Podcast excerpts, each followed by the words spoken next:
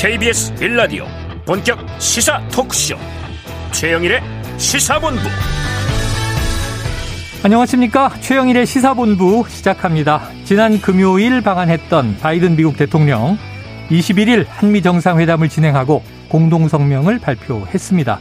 그 전으로도 바쁜 일정을 소화하고 어제 일본으로 떠났는데요. 자 윤석열 대통령의 외교 무대 데뷔가 취임 11일 만에 이뤄진 셈이고요 오늘도 화상으로 IPEF 회의에 참석합니다.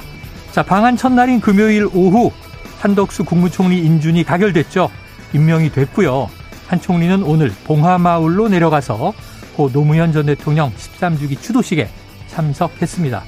자, 지난 주말을 넘기면서 협치 분위기가 조성됐다고 할까요?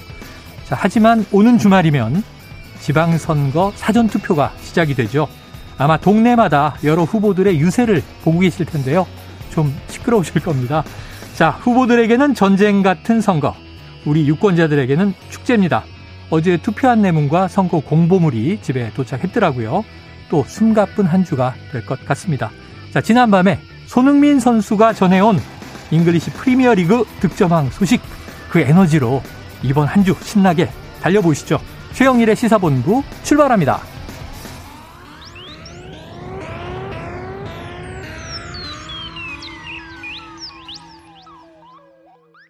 네, 1부에는요, 오늘의 핵심 뉴스를 한입에 정리해드리는 한입뉴스 코너 기다리고 있고요. 지난 주말 한미 정상회담 열렸는데, 자, 어떤 이야기가 오고 갔는지, 오늘 2부 특집 20분 인터뷰에서 전 국립외교원장이신 김준형 교수와 자세하게 짚어보겠습니다. 이어서 주간 이슈 먼데이 국제본부도 준비되어 있습니다. 한 입에 쏙 들어가는 뉴스와 찰떡궁합인 디저트송 신청 기다리고 있으니까요. 오늘 뉴스에 어울리는 노래가 있으면 문자 샵 9730으로 자유롭게 보내주시기 바랍니다. 오늘의 디저트송 선정되신 분께는 커피 쿠폰 보내드립니다. 많은 참여 부탁드리면서 짧은 문자는 50원, 긴 문자는 100원입니다.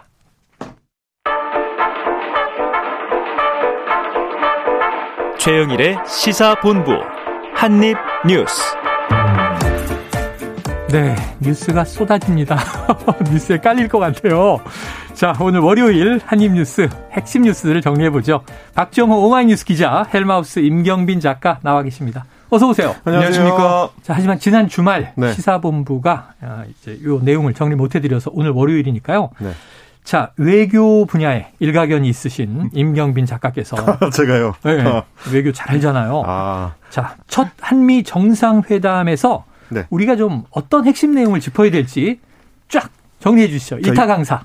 윤석열 대통령하고 이제 바이든 미국 대통령의 첫 정상회담이었고요. 그렇죠.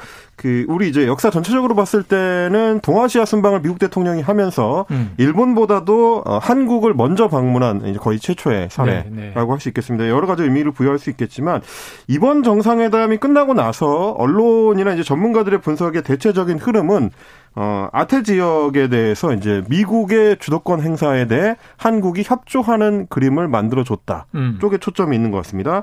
그래서 이제 양국 정상이 밝힌 바로는 글로벌 포괄적 전략 동맹으로 이 동맹의 수준을 격상시키겠다라고 했는데요. 물론 이제 전략적 동맹이라는 건 이제 지난해 그 문재인 대통령하고 바이든 대통령이 만났을 때도 격상을 나왔었죠. 논의하긴 했지만 이번 경우는 특히 경제 안보를 굉장히 좀 강력하게 내세워서 음. 우리가 이제 미국 편을 분명히 들고 중국을 견제하는 태도를 취했다. 라고 좀 요약을 할 수가 있을 것 같습니다. 네.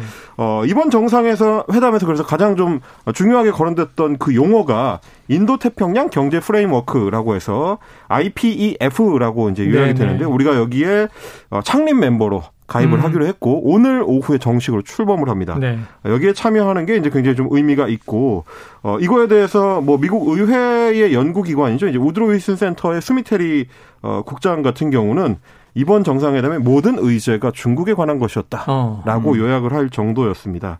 어 그리고 그 동안에는 이제 인도 태평양 지역이라고 하면 이제 중국을 어떻게 자극할까가 이제 항상 걱정이었기 때문에 네. 직접적인 거론을 가능하면 피하거나 어. 우리 나름의 입장을 견지하는 방식이었다면 그래서 어 지난해 공동 성명에서도 어, 우리 각자의 접근법으로 인도 태평양 지역에 이제 대응한다라고 했는데 이번에는 예, 양자가 한미 양자가 이제 같은 입장을 네. 견지하는 것으로 전환이 됐습니다.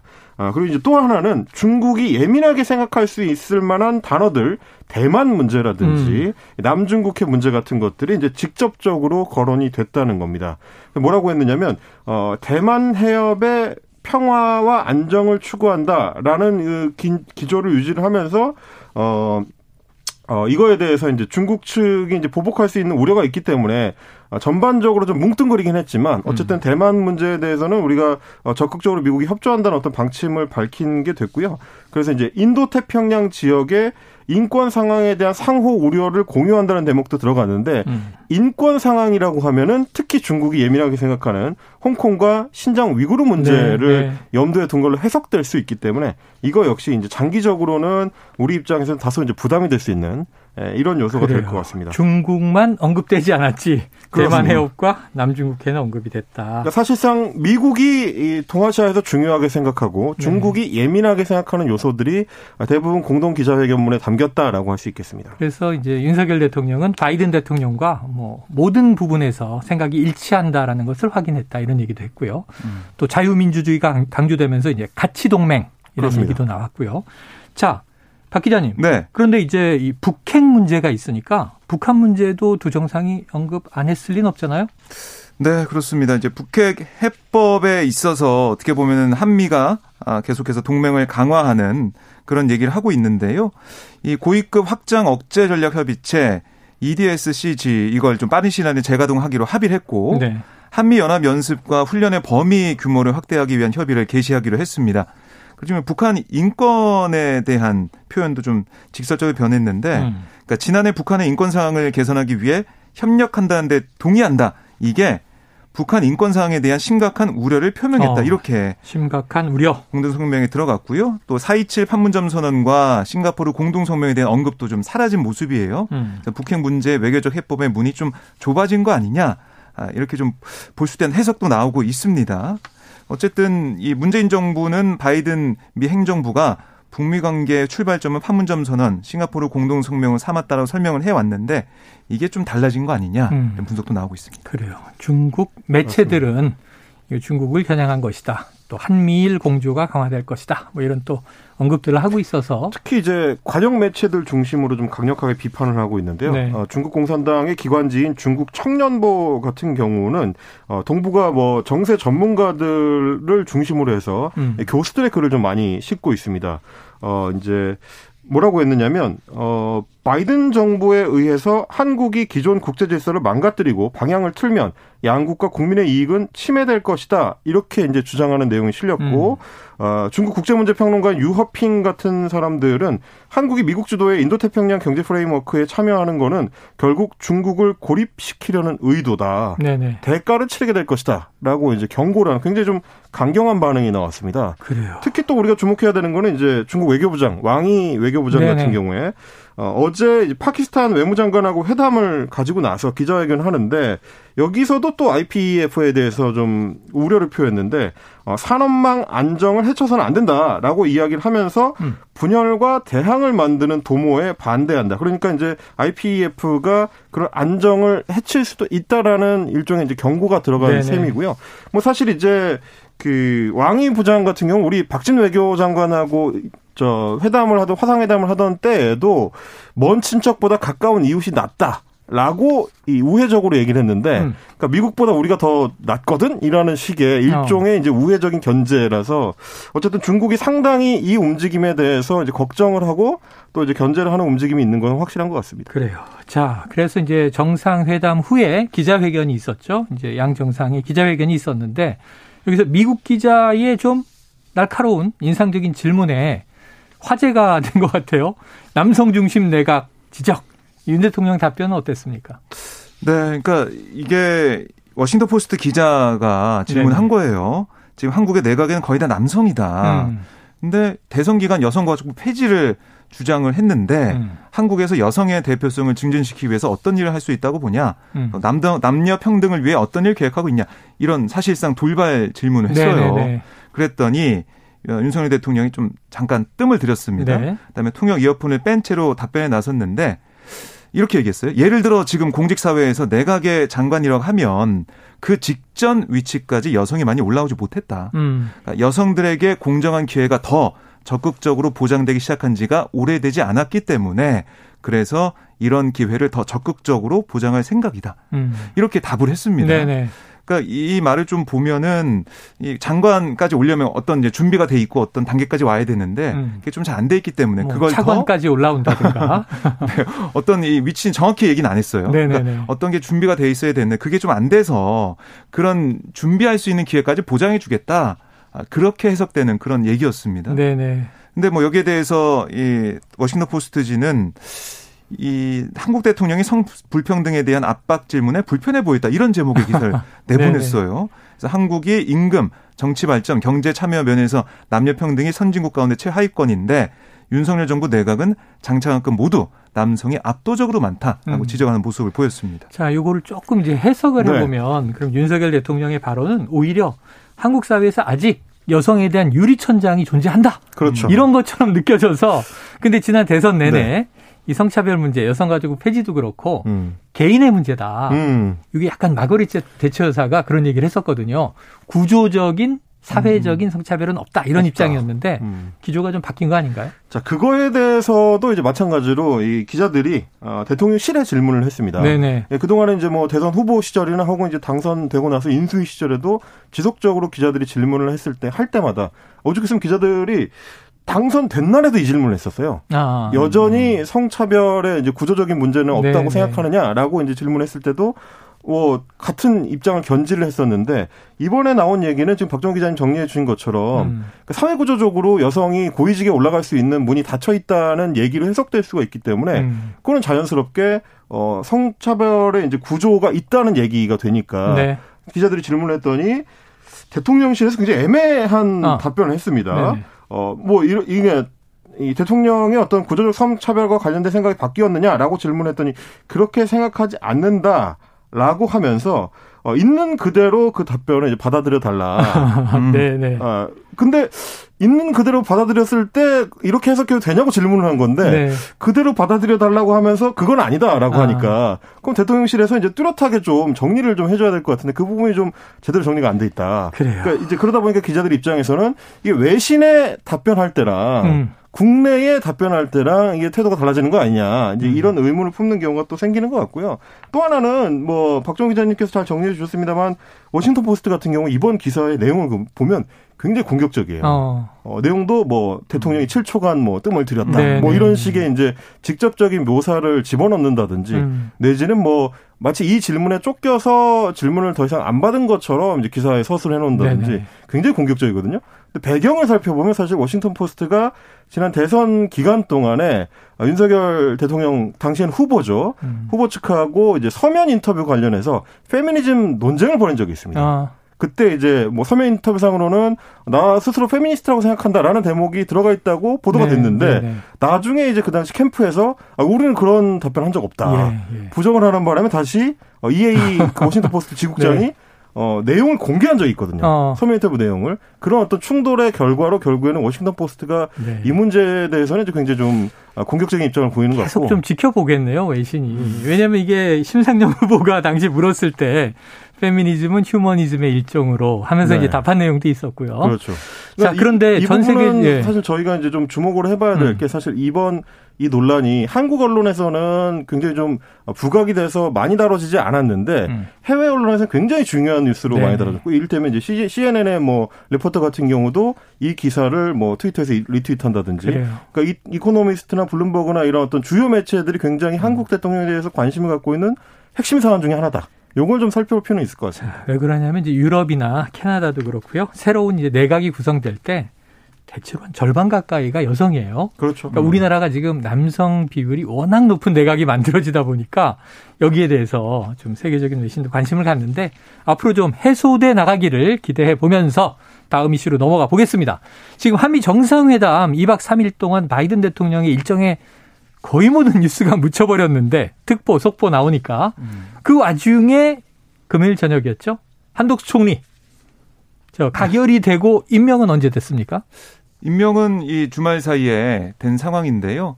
그러니까 다음 날 뭐 임명이 됐죠. 그러니까 네. 지명한 지 48일 만에 임명이 됐고 47일 만에 47일 만에 인준이 된 거고 음. 그냥 하루 사이에 임명까지 된 건데요. 저는 사실은 이게 이제 부결될 가능성이 높다라고 생각을 했었는데 네네네. 어, 이 의총이 정말 뜨거웠어요. 어. 민주당 의총이. 네. 사실 2시에 시작을 해서 4시에는 본회의를 할 수 있을 줄 알았는데 어. 그게 결정이 바로 안 나가지고 본회의를 6시에 미뤘습니다. 오. 뭐 다른 어, 일정도 있기 때문에 논의할 게 있어가지고 늦어졌다라고 하고 있지만 음. 제가 그 취재하고 속내를 좀 들어보니까 어, 이른바 이제 초선 의원들을 포함해서 음. 강경파로 분류되는 의원들은 이건 부결해야 된다. 어. 우리가 인준한다고 해서 이게 지방선거에 영향을 주거나 어. 플러스가 되거나 도움이 되는 게 없다. 이런 주장을 했고 네. 반면에 지금 지방선거에 좀 많이 촉각을 곤두세우고 있는 음. 지, 지, 뭐 진두지휘 하고 있는 그 다선 그룹 쪽에서는 네. 지방선거에 영향을 준다. 어. 이게 인준을 해주고 새 정부에 협조하는 모습을 보여야지 우리가 나중에 이렇게 협조해 줬는데도 어, 정부가 이렇게 하면 안 되는 거 아니냐. 음. 강경에 밀어붙이면 안 되는 거 아니야. 이렇게 할 얘기가 있다. 이런 얘기가 나왔고요. 또 이러니까 그러니까 이거를 부결시키면은 안 된다. 부결시키면 바로 직사하는 거고 네. 연기하면은 고사하는 거다. 이렇게 얘기하면서 어. 이걸 어떻게 연기하거나 부결시키면은 안 된다. 네. 바로 인준해줘야 된다. 이런 얘기까지 나올 정도로 치열했고 세 차례 이제 거수 투표까지 네. 하면서까지 당론을 정하긴 했지만 음. 팽팽한 그런 긴장감이 느껴졌습니다. 자, 그런데 마지막에 이게 당론 투표는 아닙니다. 왜냐하면 이제 인준 표결은 자유 투표기 때문에 예. 하지만 결과를 보니까 재석 의원은 이제 뭐 여야 모두 250명이 참석을 했고 출석을 했고 찬성 208표. 그러니까 뭐 민주당도 압도적으로 네. 찬성을 해준 거고. 의견을 모은 거죠. 예, 반대가 아까 말씀하신 일부 강경파일 수 있겠는데 예, 36표, 36표, 기권이 6표 이렇게 나왔습니다. 통과가 됐고 임명이 돼서 이제 바로 이른 총리로서의 임무는 음. 시작이 된 상황인데 굉장히 아이러니한 게 네. 사실 이제 거대 야당이잖아요. 160석이 음. 넘는 170석 가까운 거대 야당을 상대로 하는 거기 때문에 총리 인준이 어 그보다 훨씬 늦어질 수 있을 거다라고 생각을 했는데 네네. 오히려 정권 출범하고 나서 얼마 안 돼서 인준이 된 셈이 됩니다. 이게 거의 역대 이제 최단 기간에 어, 총리 인준이 된 셈이라 음. 어, 거대 야당을 상대로 강경하게 나올 줄 알았더니 오히려 총리 인준은 일찍 된좀 네. 아이러니한 상황이 됐습니다. 자, 그러면 한독수 총리가 오늘 취임식이었던 것 같은데 뭐 메시지가 나왔나요? 네, 취임 일성이 국민 통합과 협치였습니다. 어. 여기에 앞장서겠다. 그러니까 야당을 국정 운영의 동반자로 존중하겠다 네. 이렇게 강조를 했고요. 또 아울러서 이제 민생 문제, 그러니까 물가 불안이나 가계 부채, 국민의 삶과 직결되는 문제 해결을 위해서 아, 관계부처와 모든 정책 수단을 열어놓고 대응 방안을 마련하겠다 음. 이렇게 얘기를 했고 그리고 강력한 규제 혁신을 추진하겠다라고 얘기를 했어요. 네. 이 부분은 아, 그동안 전 정부와 좀 비교가 될 수 있는 음. 규제를 좀 혁신하는 쪽에 방점을 찍은 그런 경제 모멘텀을 만들지 않을까 예상해 볼 수가 있는데요. 일단은 이제 임명된 지 얼마 안 됐기 때문에 그리고 논란이 있었기 때문에 몸을 좀 낮추면서 음. 협치에 힘을 쏟지 않을까 그런 생각이 듭니다. 알겠습니다. 자, 그럼 여기서 바로 두 분에게 퀴즈를 드리죠. 뭐 정치 여러분도 같이 들어주세요. 자, 임 작가님. 네. 정호영 보건복지부 장관 후보자 어. 거취 어떻게 됩니까? 아, 한덕수 총리 얘기하다가 갑자기 정호영 네. 지금 내각의 자리가 딱 한 자리 남았어요. 한 자리 남았죠. 네네, 네. 다 임명됐어요. 어, 아하, 자, 사회, 사회, 교육부 네. 장관, 네. 사회부 총리는 비어 있고. 네. 네. 어, 저는 저는 어쨌든 낙마할 거라고 전망을 하는데. 어. 어, 지금 왜냐면 이제 여당 내에서도 워낙에 이제 강경하게 반대하는 기류가 강하다 보니까 그대로 인, 그 임명을 하기는 좀 부담이 될 것 같다. 네네. 아, 이렇게 요약을 할 수 있을 것 같습니다. 다만 시기가 언제일 줄은 잘 아, 모르겠습니다. 아, 그걸 맞춰야죠. 아, 시기를 맞춰야 됩니까? 그러니까 네. 시기와 이 낙마라고 애매하게 표현하면 안 네. 되고 네. 자진 사퇴냐 음. 임명 철회냐. 음. 어, 저는 자진 사퇴로 네. 이번 주 수요일 내 이번 주 수요일 내에 네, 네. 네. 자, 박 기자님 어떻게 됩니까? 저도 자진 사퇴할 것 같고요. 그다음에 어, 이번 주에 있는 사전 투표 전에 사퇴할 거다. 아, 그래서 늦어도 목요일까지는 사퇴를 해서 네. 어떻게 보면 최대한 효과적으로 이걸 정리하는 모습을 보일 수 있는 그런 시점을 고르지 않을까 생각이 듭니다. 두 분 모두 비슷한 의견인데, 네. 자 이게 지방선거에 영향을 줄 것 같기도 하고, 그죠? 왜냐하면 지금 이제 정호영 후보자가 언론 검증에서도 가장 의혹이 네. 많고 네. 지면을 장식했었는데 지금 마지막까지 남아 있어요. 아, 그런데 음. 오늘 윤석열 대통령 출근길에 기자가 물어봤잖아요. 네. 시간이 좀 걸릴 것 같다. 이건 어떤 의미일까요? 그러니까 시간이 조금 더 필요할 것 같다 이렇게 네. 얘기한 셈이 되니까 음. 그러니까 아까 물어보신 게 두 가지였잖아요. 네. 임명 철회냐 자진 사퇴냐. 네. 임명 철회는 아니다. 아. 선을 확실히 그은 거고요. 자진 사퇴하기 위해서 좀 시간을 보고 두고 보고 있다. 이렇게 생각이 돼요. 네, 자진 사퇴의 타이밍을 볼 이유가 있습니까? 그러니까 정호영 후보자는 사실 납득이 안 될 것 같아요. 이 아, 상황 자체가 본인 입장에서는 네, 도덕적으로 문제가 없다라고 아, 여러 번 얘기했기 그렇죠. 때문에 그렇지. 본인은 도덕적으로 문제가 없다 그랬죠. 그렇죠. 법적 문제뿐 아니라 여권에서 압박을 하고 언론에서도 이렇게 비판하고 있는 모습이 이해가 안 된다고 볼 수가 있거든요. 예. 이런 시간이 좀 필요하다고 음. 윤 대통령 얘기한 것 같습니다. 근데 이제 임명이 어렵다고 보는 건 이런 겁니다. 오늘 이제 권성동 원내대표 같은 경우도 이 중진 의원과 다수 의원들한테 의견 청취를 해봤는데 네. 임명하는 거 곤란하지 않겠느냐 반대 의견이 많았다는 거예요. 어. 그러니까 이제 여당 입장에서는 지금 사전 투표를 눈앞에 두고 새로운 네. 변수가 생기는 거를 원치 않는 거죠. 그렇죠. 뭐 말씀하신 대로 음. 정호영 후보자는 낙마를 하게 되면 철, 뭐 철회든 혹은 이제 자진 사퇴든 낙마를 하게 되면 그거는 변수가 아닙니다. 이미 음. 악재로서 충분히 네. 인사 악재로 이제 반영이 되어 있는 상태이기 때문에 그건 변수가 아닌데 만약에 임명을 강행하면 그때부터는 변수가 네, 되거든요. 네. 네. 이걸 줄이고 싶은 게 이제 여당 원내대표의 예. 입장인 거죠. 그러면은 이제 지방선거 끝날 때까지 있다가 그 이후에 임명 강행이 될 가능성은 없겠죠? 아, 그 전에 처리를 하려고 하겠죠. 이번 네. 주에 네, 두 분의 의견을 존중하고 지켜보도록 하죠. 자, 지금 어우, 뉴스가 너무 많아서요. 12시 41분이 넘었습니다. 이 점심시간 교통 상황을 좀 알아보고 이어가겠습니다.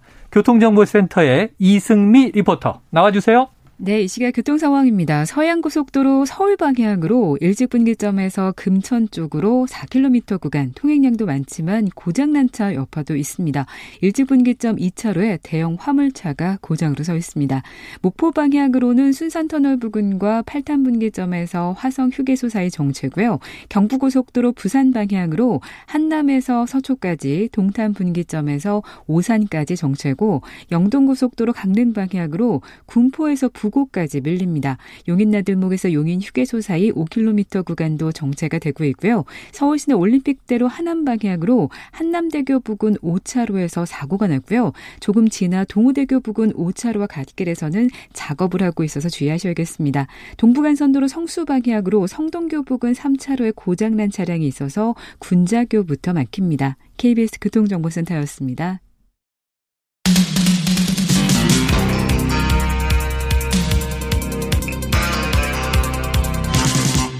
최영일의 시사본부. 네, 그런데 오늘이 또 날입니다. 어떤 날이냐면 5월 23일 고 노무현 전 대통령의 13주기예요. 그래서 13주기라 봉하마을에선 대대적인 추도식이 있고 애초에 5.18 이제 국가기념 행사가 새 정부 주도로 치러질 때 다음 주는 민주당이 봉하마을에 총집결한다. 이런 네. 얘기를 했었는데 이게 민주당만이 아니라 여야 그리고 정부 인사들도 꽤 많이 가는 것 같은데 어떻습니까? 그렇습니다. 지금 뭐 말씀하신 것처럼 야당 인사들은 물론이고 음. 여당에서도 이준석 대표와 권성동 원내대표가 음. 이 주도식을 찾고요. 또 선대위 부위원장인 정미경 최고위원, 박성민 당대표 비서실장, 허은하 수석 대변인 등등 의원들이 많이 찾습니다. 네. 아, 그리고 오늘 어, 취임식을 가진 한덕수 총리도 이 현장에 방문하고요. 그다음에 대통령실에서도 김대기 비서실장과 이진복 정무수석 등이 참석을 하는데 음. 오늘 윤석열 대통령이 불참을 해요. 네네. 아, 애초에 나왔었죠. 그렇습니다. 그 일정 때문에 어렵다라는 얘기를 했었기 때문에 대통령실에서 비서실장 등 뭐 수석 이게 참여해서 함께하는 거고 그래서 이 그 전례와 좀 다르게 여야가 좀 함께 추도식을 찾아서 이 메시지를 전하고 또 추모를 할 것으로 예상이 됩니다. 그래요. 자, 윤 대통령은 어, 이 13주기에 한국 정치에 참 안타깝고 비극적인 일이었다. 또 이제 메시지를 전달한 것 같습니다. 여기 몇 시에 네. 추도식이 열리나? 2시부터 진행이 되고요. 아, 2시부터군요. 그러니까 문재인 전 대통령은 오전에 이미 저 봉화마을 찾아가지고요. 음. 예, 노무현 전 대통령 기념관을 운영될 깨어있는 시민 문화체험 전시관을 관람을 했어요. 네네. 오늘 하루 특별 개관을 했기 때문에 관람하고 시민들과 또 인사를 나눴다고 합니다. 그래요. 자, 어떻게 좀이 화합의 계기가 될까요? 아니면은 오늘 추도식이 좀 지방선거에 민주당이 좀 이 지지층을 집결하는 효과를 낼까요? 어떻게 보십니까? 뭐 지금 이제 여야 모두의 어떤 정치적 욕망이 좀 충돌하고 있다라고도 볼 수 있을 것 같은데요. 음. 물론 예, 이제 여당 입장에서는 이게 사실 이제 서진 정책의 일환으로도 볼 수가 있습니다. 그래서 지난번에 이제 5.18을 기점으로 해서 호남에 대해서 이제 상당히 이제 어 적극적인 행보를 보였던 거에 연장선으로 오늘 이제 여당 뭐 대표나 원내대표를 비롯해서 이제 주요 인사들 특히 국무총리가 참석하는 거는 이제 처음 있는 네네. 일인데 뭐 그런 걸 관련해서 봐도 결국에는 이제 여당 쪽에서는 계속해서 이제 통합과 화합의 메시지를 내려고 하는 것 같고요. 야당 민주당 입장에서는 굉장히 좀 어려운 상황으로 가고 있습니다. 지방선거가 음. 뭐 이제 대표 선수라고 할 수 있는 개항을해 이제 이재명 후보를 비롯해서 네. 서울, 경기, 수도권과 뭐 다른 지역에서도 대부분 지금 굉장히 어렵다라는 여론조사가 네. 많이 나오고 있는 상황이고 그 원인 중에 하나는 어, 여론조사에 응답하는 비율이 상대적으로 음. 이제 민주당의 이제 연성 지지층들이 어, 뭐 잘 응답을 안 한다라는 분석도 있는 상황이다 음. 보니까 그렇다는 거는 결국 이제 결집이 충분히 이루어지지 않고 있다는 의미이기도 하고요. 그러다 보면 오늘 또 문 대통령이 문 전 대통령이 어, 이제 추도식에 참석하기 때문에 그걸 계기로 해서 지지층을 총 결집시키기 위한 계기로 삼으려고 할 것이다. 네. 뭐 그런 정도의 추정은 가능할 것 같습니다. 예, 지난주 금요일에 이제 여론오락관에서 여론조사 분석 전문가들에게 여쭤본 바 가장 큰 이번 주 사전 투표 전의 이슈는 역시 한미 정상회담이다. 음. 근데 워낙 화려하게 진행이 됐잖아요. 그렇죠. 일부 이제 남성 내각 비판 음. 이런 이제 화제도 있습니다만 전반적으로는 뭐 한미의 동맹 관계가 격상되고 강화되는 거기 때문에 좀 긍정적인 영향을 준다면 새 정부에 대한 좀 이 지지를 몰아주자 음. 이런 바람이 불 가능성이 이제 크게 보여지는데 자, 아까 말씀하신 대로 요거 조금 민주당 입장에서는 아무래요. 이재명 지금 개항을 보궐선거에 나온 후보 그리고 총괄 선대위원장 지지율이 좀 어, 이게 놀랍습니다. 네, 그 여론조사 기관 STI가 지난 19일, 20일 인천시 계양을 선거구에 사는 만 18세 이상 880명을 대상으로 진행한 여론조사를 보면 네. 어, 지금 보면은 이재명 위원장의 지지율이 45.8%, 네. 국민의힘의 윤영선 후보가 49.5%예요. 어. 이게 지금 표본 오차와 뭐 신뢰 수준의 그 상황을 포인트를 보면 그 안에 있긴 하거든요. 음. 표본오차 95% 신뢰 수준의 플러스 3.3% 포인트이기 때문에 음. 이 안에 있긴 하지만 수치를 보면 이좀 윤영선 후보가 앞서는 수치가 보이기 때문에 이게 좀 이례적이다라는 평가가 나오고 있고 음. 자세한 내용은 중앙선거 여론조사 심의 홈페이지에 참조하시면 되겠는데 네. 이런 부분들 물론 이 여론조사를 무조건 다 아, 믿을 수 없다. 아, 이렇게 민주당 내에서도 얘기가 나오고 있고 어뭐 추이만 보면 된다 이렇게 얘기를 하고 있는데 추이도 사실상 좋지 않은 상황이 쭉 이어지고 있다 보니까 민주당 내부에서는 좀 위기감이 커진 상황입니다. 네, 그게 이제 여론조사가 여러 개가 나오니까 맞습니다. 숫자들은 조금씩 네. 다르긴 하지만 뭐, 예를 들어서 네. 비교해 보면 음. 분당갑에 나와 있는 안철수 후보와 김병관 후보 두 후보 간의 이제 지지율 격차보다 음. 이쪽이 조금 좁다가 네. 팽팽하다가 그렇죠. 또 뒤집히다가 이러니까 네네네. 네, 네. 민주당은 상당히 불안할 것 같습니다. 네, 그만큼 이제 그 엎치락 뒤치락 한다는 얘기가 되는 네네. 건데요. 사실 이제 그 윤영선 후보가 물론 이제 지역에서 올해 그 털을 닦아온 후보긴 하지만 음. 지난 2020년 총선 때만 하더라도 어 송영길 당시 이제 후보 5선 국회의원이 됐습니다마는 거의 20% 격차로 쉽게 이겼거든요. 네네. 뭐 그렇게 치면 이제 중앙에서 봤을 때는 이재명 후보에 비해서 이제 이름값이 이제 많이 뒤떨어지는 거라 음. 아, 별로 어렵지 않게 이길 수 있을 것이다. 음. 그래서 이제 여당에서도 어, 쉬운 길만 간다고 이제 비판을 해왔던 건데 네네. 막상 이제 해보니까 생각만큼 그렇게 간단하진 않아 보인다라는 어. 거고 그래서 이제 이재명 후보 같은 경우도 어, 지금 우리가 전반적으로 지방선거에서 어려운데 저도 예외가 아니다. 라고 오늘 이제 아, 얘기를 했을 만큼 그래요. 굉장히 지금 전체 판세에 연동되고 있다. 네. 그렇게 보면 될 것 같고요. 또 하나는 뭐냐면 여당한테는 계속해서 좋은 흐름과 좋은 이벤트들이 발생하고 있는데 음. 비해서 민주당한테는 계속해서 나쁜 흐름과 나쁜 이벤트들이 지금 누적되고 있는 거죠. 네네. 뭐 2주 전부터 이제 계속 문제가 되고 있었던 이제 박안주 의원의 이제 성비위를 네. 비롯해서 이제 관련된 사건들이 민주당한테 지속적인 충격을 주고 있고요.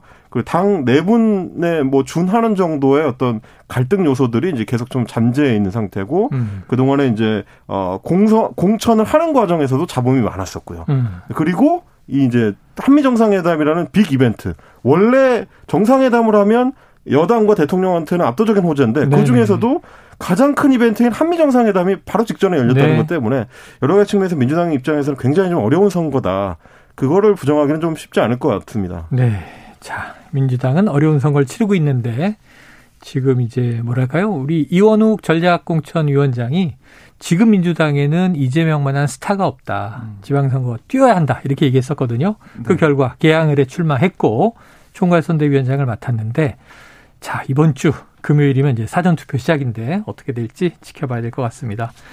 이재명 후보의 지지율 지금 음. 안심할 수가 없다. 아, 그래서 다 이렇게 이제 여러 가지 막 긴박한 외교 이슈 그리고 또 국내 정치 이슈, 선거 이슈 있었는데 아, 요거 요거 하나. 네. 소니. 아. 네. 손흥민 선수가 얼마 전에 제가 이 차범근 선수의 이제 시즌 최다골을 음. 드디어 넘어섰다는 얘기를 뉴스로 듣고 야, 손흥민 대단하다도 했지만 차범근은 얼마나 대단한가. 30년 동안 기록이 안 깨졌던 거잖아요. 그렇죠. 그 깜짝 놀랐는데 이번에 야, 손흥민 선수 두 골을 넣고 지금 득점왕이 된 거예요? 네. 공동 이제 득점왕이 됐어요. 그럼 아. 그 리버풀의 살라하고 네, 살라하고 23골로 동률을 이뤘는데 저도 이 경기를 어제 봤습니다. 밤새서? 아, 밤새서 본 건 아니고 네네. 새벽까지 있기 때문에 새벽 2시까지. 네, 거의 생 거네요. 뭐. 좀 봤는데 네. 와, 정말 저는 보면서 물론 이제 어, 토트넘과 맞붙은 노리치가 네네. 강등이 확정됐기 때문에 아. 좀 쉬운 경기겠다라고 네. 했는데 뭐 사실은 그래서 쉽게 흘러가서 3대 0으로 네, 이기고 있었죠. 이기고 있은 상황에서 근데 손흥민 선수의 골이 안 들어가더라고요. 어. 잠을 잘 수가 없었습니다. 네. 그러다가 후반에 두 골을 연달아서 넣으면서 와 단독 득점 됐다라고 네, 했는데 네, 네. 살라가 리버풀의 살라가 오그 아, 후반전에 어, 교체 투입됐어요. 어. 그다음에 골을 넣었어요. 골을 넣었어요? 그래가지고 23골 동률을 이뤄서 아. 공동 득점이 됐지만 그래도 아시아 선수 최초로 네. EPL 잉글랜드 프리미어리그 이 축구 리그에서 득점한 쾌거를 이뤘습니다. 축구 분야에 일가견이 있으신 임경민 네. 작가님 한 말씀 논평을 해주신다면 아, 손흥민 선수 개인 SNS에 그렇게 올렸습니다. 우리 살라는 왜 이렇게 눈치가 없니? 네. 어, 제 이제 손흥민 네. 선수가 사실 한 골 차로 뒤지고 있다가 네. 두 골을 연속해서 넣었기 때문에 단독 득점왕에 이제 가능성이 열렸었는데 네. 아, 후반에 들어와가지고 네네. 그렇게 눈치 없이 이제 골을 넣어가지고 어쨌든 그게 아니고 이제 손흥민 선수가 단독하는 거 보고 깜짝 놀라서 어 그럴 수 뒤질 수 없다 그러고 이제 뭐 이 모든 힘을 쥐어짰겠죠. 그랬을 수 있죠. 그 다만 이제 네. 손흥민 선수의 이제 기록이 대단한 거는 물론 이제 우리나라 입장에서도 대단하지만 네. 아시아 선수가 유럽의 프로축구 5대 리그에서 이제 득점왕을 한 경우는 예. 최초입니다. 최초죠. 아, 그리고 오, 살라하고 이제 공동이 되긴 했지만 네. 살라 선수는 그 중에서도 페널티킥 골이 다섯 골이에요. 네. 손흥민 선수는 한 골도 없습니다. 페널티. 순수하게 필드골. 맞 페널티킥이 네. 없어요. 그렇기 때문에 이제 이런 어떤 그 역사적인 면에서도 좀 의미가 많은 골이었다. 그리고 올해 월드컵이 열립니다. 그렇죠. 손흥민 선수가 이제 최고조의 컨디션으로 임하게 될 텐데 자. 어떤 결과를 또 우리 대한민국에 가져올 수 있을지 기대를 좀 하게 오늘 됩니다. 오늘 이렇게 역사적인 뉴스를 전해드리면서 한입 뉴스 여기서 정리하죠. 박정호 오마이 뉴스 기자, 헬마우스 임경빈 작가 수고하셨습니다. 고맙습니다. 예, 청취자 8152님, 손흥민 선수 아시아 선수 최초로 프리미어리그 득점왕 정말 대단하네요. 슈퍼 소니라고 들리는 가사가 있는 퀸의 노래 돈 스탑 미나우 신청합니다. 노래 듣고 입으로 돌아오겠습니다.